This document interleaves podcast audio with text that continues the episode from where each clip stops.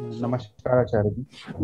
I'm really feeling privileged to meeting you once again. Recently, a movie called named Kashmir Files get released, and after hearing about that movie, I started digging into deep that what happened with the Kashmiri Pandit, and the more and more details I'm going into.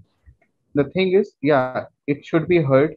There, there is nothing wrong in hearing their voice, but what it affects, it's sometimes it's uh, making me emotional. It, uh, I'm getting ang- angry. I'm getting empathy towards them. But all in all, it's affecting or deviating me towards my main goal. So how to keep ourselves uh, uh, just separate from the uh, towards our goal and such things. See, first thing, facts are facts, right? Ir- uh, irrespective of the effect a fact may have upon you or any other person, fact is a fact. We do not have the truth to respect. The truth is formless, right? Next to the truth, there is the fact that must be worshipped. I'm not even saying respected, I'm saying worshipped. Right? The formless, attributeless, nameless truth you will never be able to experience.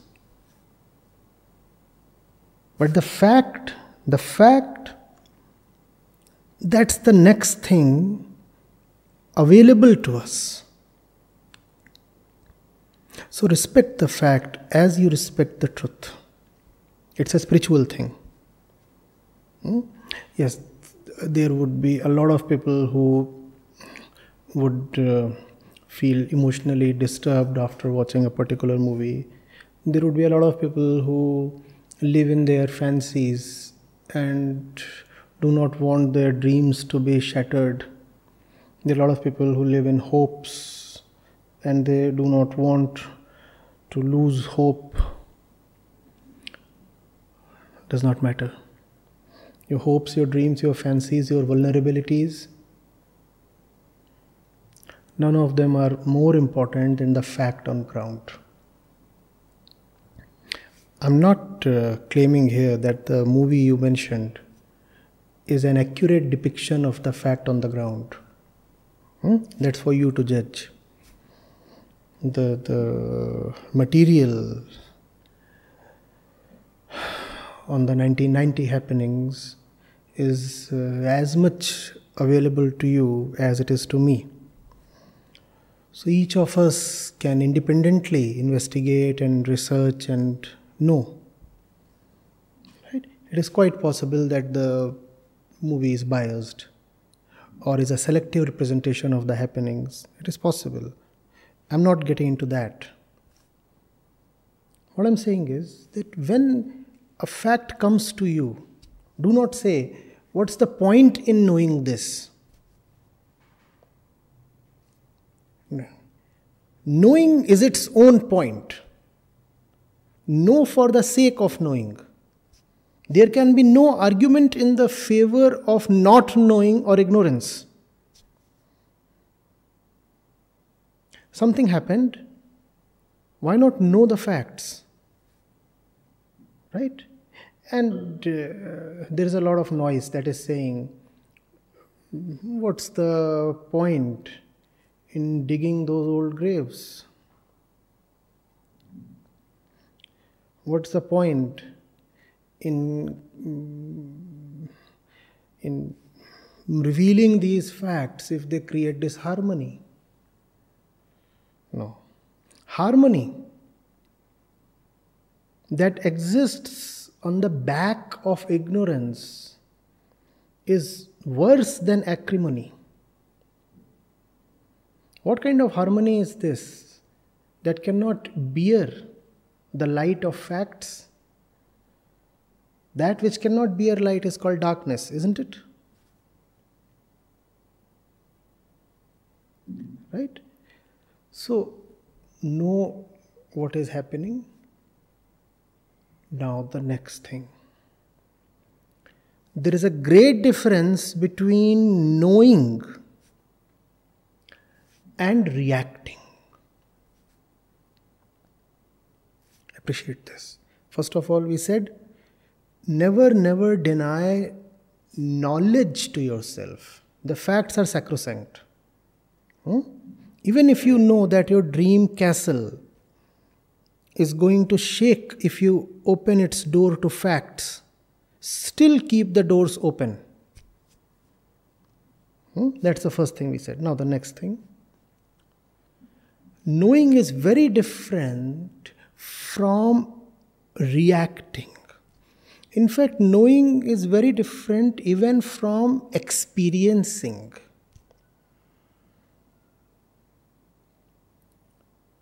You cannot know if you are emotionally involved. If you see something on the screen and that takes you in, you become one of the characters there. You start identifying with this party or that person.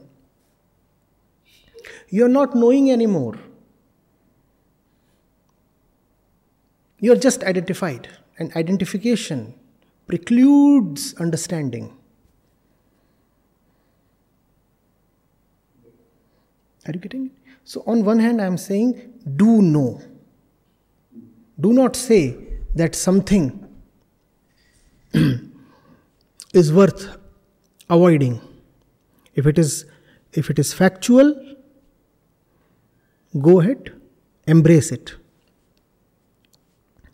On the other hand, just because you know of something, it does not oblige you to react, especially in an emotional way.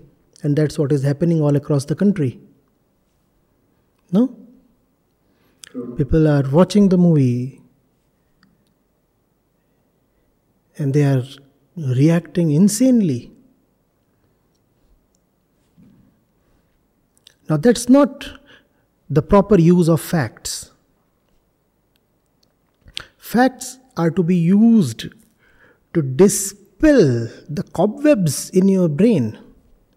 We carry myths, we carry illusions, we carry false beliefs. Facts are there to wipe all that away. Facts are not there to instigate the animal center in you. Are you getting it? Hmm. So, when you are internally cleaned by the fact, which is the proper purpose of the fact, to clean you internally, to rid you of your illusions and imaginations, then you become empowered to act rightly. And this right action is not an emotional reaction this right action comes from a place of tranquil power. Hmm? Tranquil power. Power not desperate to express itself. Power not insecure to prove itself. Tranquil power. I know and I'll act as per the knowing. That is very different from act, reacting from your animal center, the center of vengeance, the center of ignorance. Are you getting it? Now I know what makes for an exodus or a genocide. I'm not just blindly getting angry, I'm understanding. I'm not reacting from my Hindu identity, I'm understanding. And when I understand, I understand something that is far wider than a mere localized incident. Then I go to the root of the problem. And when I go to the root of the problem, the solution shines. And that solution shines within me. I realize that the problem does not begin with the outsider, the problem begins inside us. If the problem begins inside us, then the solution must also begin inside us. The outsider is not very important. The outsider does play a very visible role. It is very tempting to brand the outsider as the center of the whole suffering. But the outsider really comes later. The weakness first begins within. Can I take care of my weakness? And if I don't take care of my weakness, then history will repeat itself. As it has repeated itself anyway a hundred times. Are you getting it? Hmm? The, the clear mind, the reflective mind, does not think in terms of stray, isolated incidents. It thinks in terms of our existential tendencies. What is it that causes a people to be afraid and flee? What is it that causes another people to stay put and resist?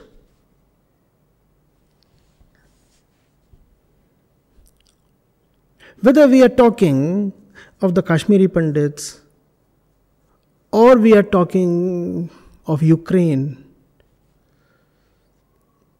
or we are talking of Iraq and Afghanistan or we are talking of the erstwhile Yugoslavia.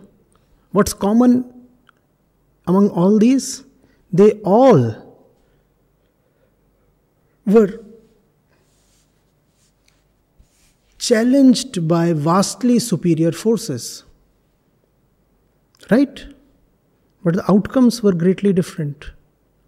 Can we understand what human tendencies are at work? And if we can understand that, then we can challenge our internal weaknesses. Then we can prevent history from repeating itself.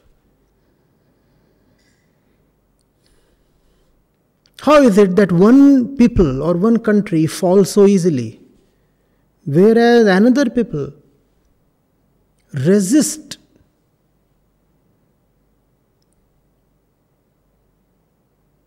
staunchly. How is it that the story of Kashmir in face of oppression is very different from the story of Punjab in face of oppression? Shouldn't you ask these questions? Or should you just become revenge thirsty and start acting emotionally instead of instead of letting your your independent discretion operate do you want to become a part of a mob and act in a very communal way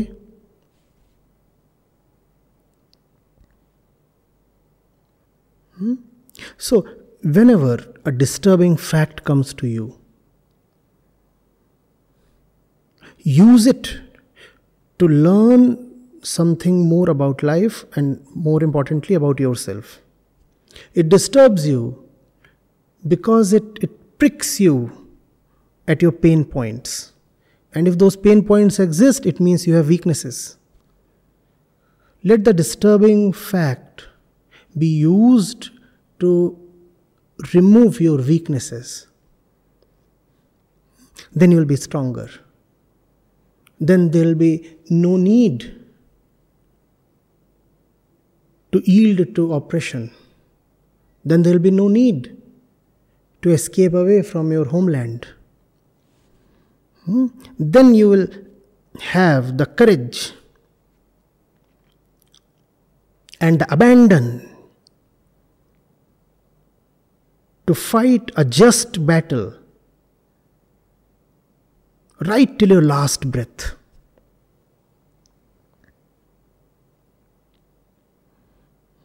Are you getting it? Huge, important, and impossible battles are not fought on back of emotions. Emotions are hormonal spikes. They cannot last long. If you want to do something worthwhile in life, you need the power of continuous, timeless understanding. Getting it? Let facts open the door to understanding.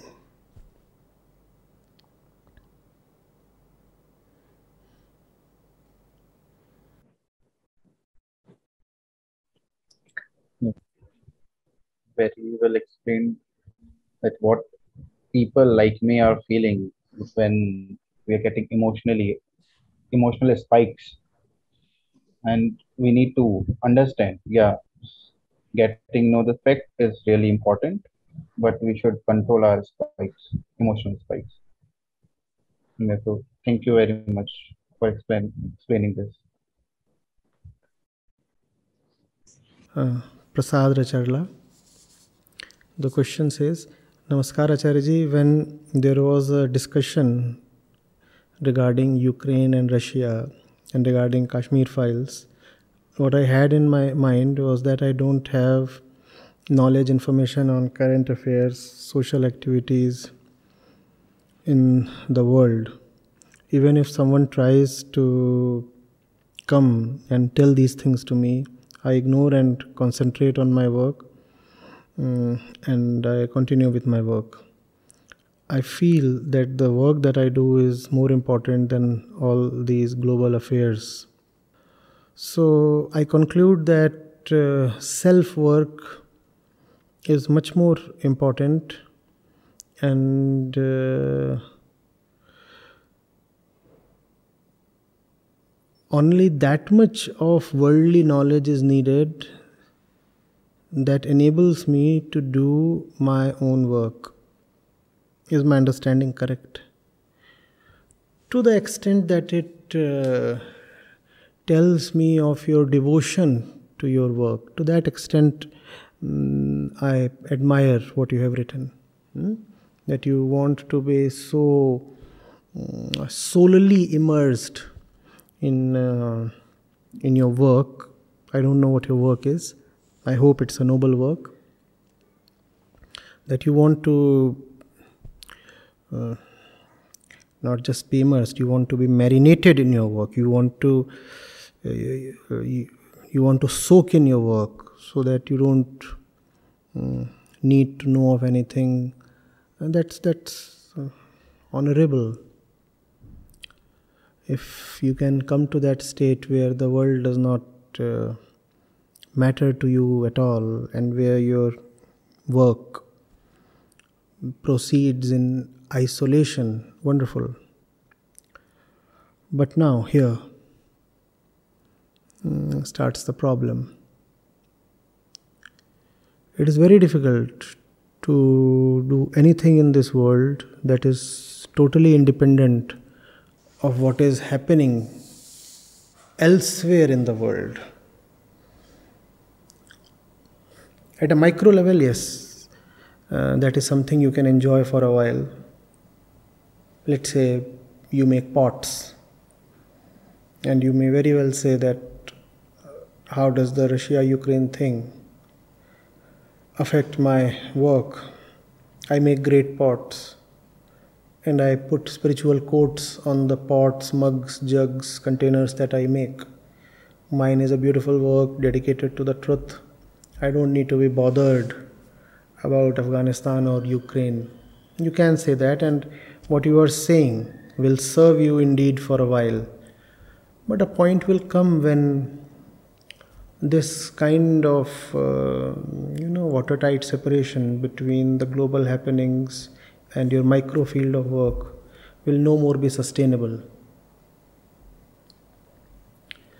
right so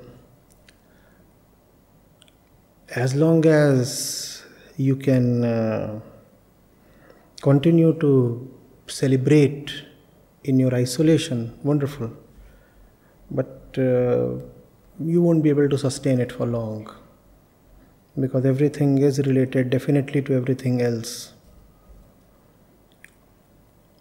One day a bomb may shatter all your pots, and uh, probably you may like to know where the bomb came from. Not just the, the plane that dropped the bomb or the country that dropped the bomb but the human instinct that dropped the bomb. Hmm? So, investigating these uh, global affairs or the social happenings uh, around you is a good way to come to know of uh, the human mind. Hmm? That's the reason why you must have knowledge. The Upanishads put it very unambiguously. The one who has worldly knowledge but no self knowledge falls in a deep well. Hmm? And that's the verse you seem to have taken to heart. Hmm? The one who has worldly knowledge but no self knowledge falls into a well.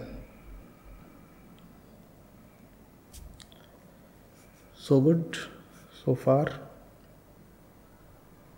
And then the very next verse, it says, The one who has self knowledge without worldly knowledge falls into a well even deeper.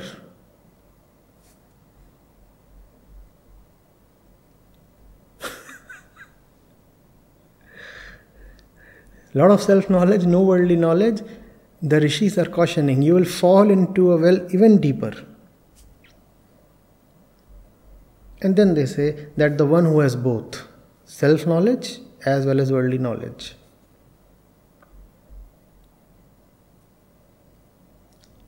crosses over death and attains immortality. which means now nothing can hurt you or harm you or obliterate you. Right? When you when you take these verses together, do you know what you see?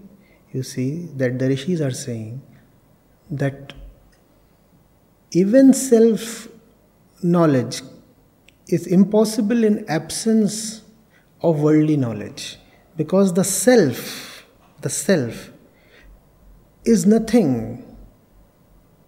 but an extension of the world the self and the world are one thing they are mirror images that which you call as a self comes almost completely from the world how will you know the self if you do not know the world therefore in pursuit of self knowledge, worldly knowledge is essential. Similarly, the world is but a reflection of the self. How will you know the world if you do not know the self? So, to the scientists, the rishis of the Upanishad will say, O scientist, have some self knowledge. Because you can never be a good scientist if you do not have self knowledge. And to the spiritual seeker, the meditator, the rishis will say, Son, Do not just sit enclosed in your dark cave, in your internal world. See how the world lives, have knowledge, know the ways of the world, see how the institutions operate, see how societies live, see how communities interact with each other, see how nations uh, behave with each other, see how men and women behave with each other, see how history unfolds. When you know of all these, then self knowledge becomes easier. Therefore, you must have both. When you have both, then you cannot be terrified, you cannot be deluded. Hmm?